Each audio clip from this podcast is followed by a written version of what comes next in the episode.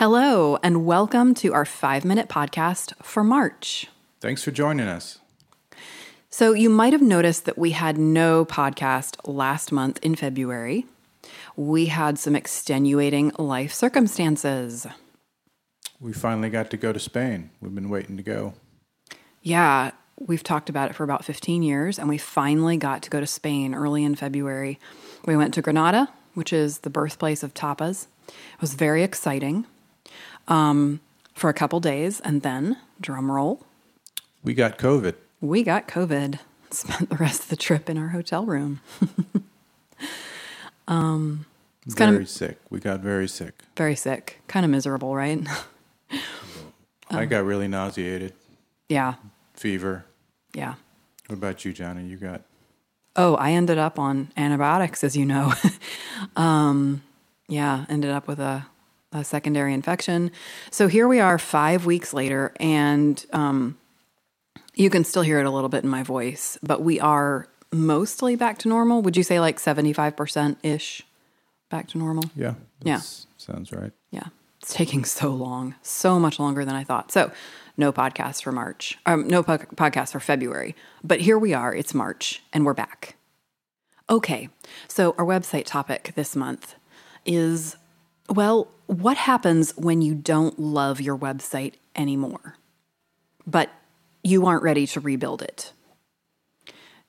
It's a fairly common issue, I think, among business owners, especially if your website has done its job.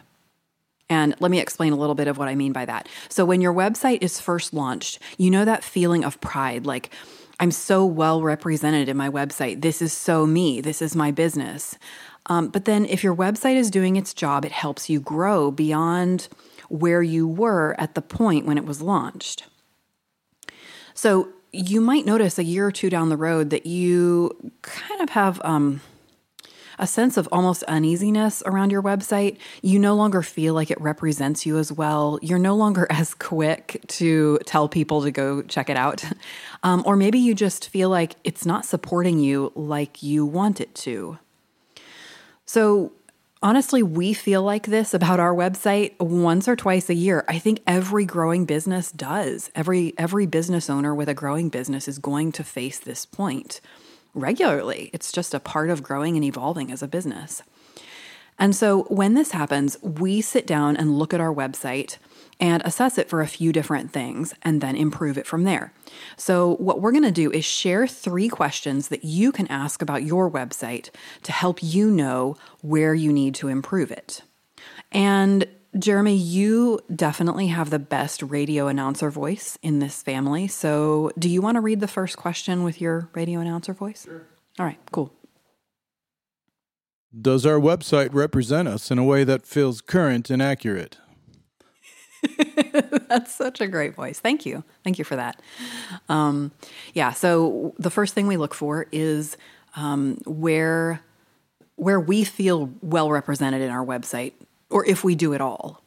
Um, our website should represent where we are as a business right now, and that does change over time. Okay. Um, do you want to read the next question? Sure. Is our site connecting with enough clients that are the right fit for us? Oh, that voice. It's great. I think that that might be a different announcer, and I love it. I, could you give us three different announcers? That would be really cool.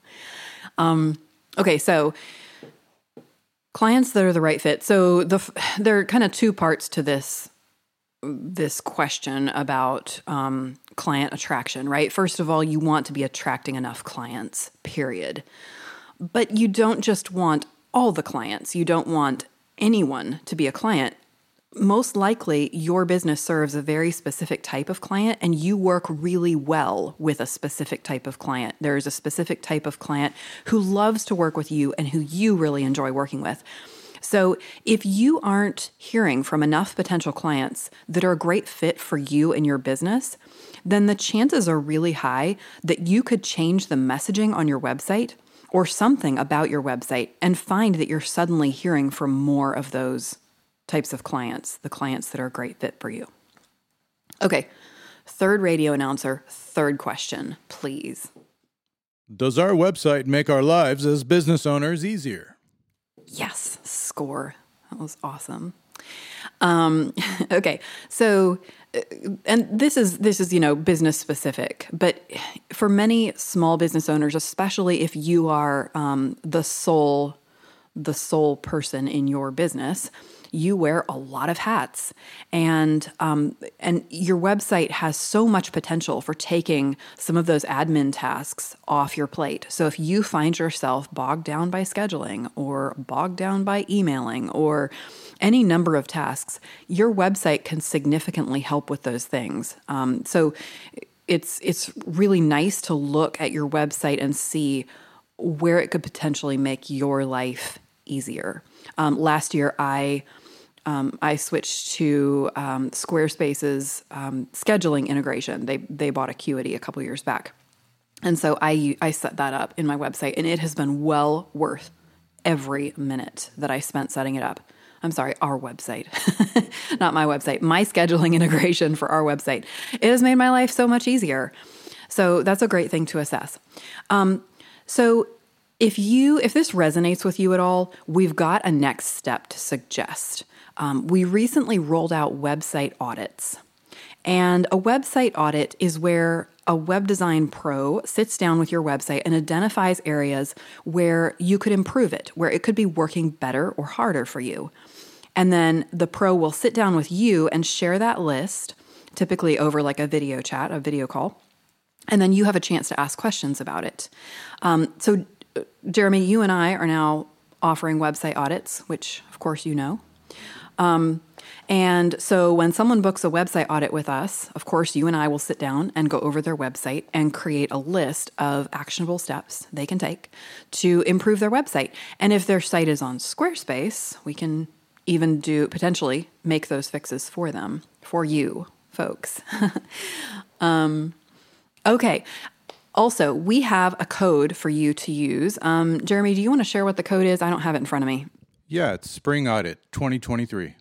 Great. So, Spring Audit 2023, and that'll give you $50 off a website audit that you book with us um, through, I believe it's April 15th, but I'll include all of that um, under this podcast in the in our show notes, which is like a single sentence.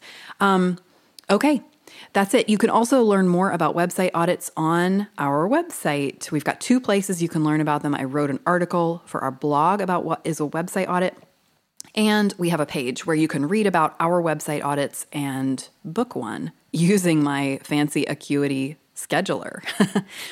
okay, that's it for March. We will talk with all of you in April. Thanks so much and have a great start to your spring. Bye. Bye bye.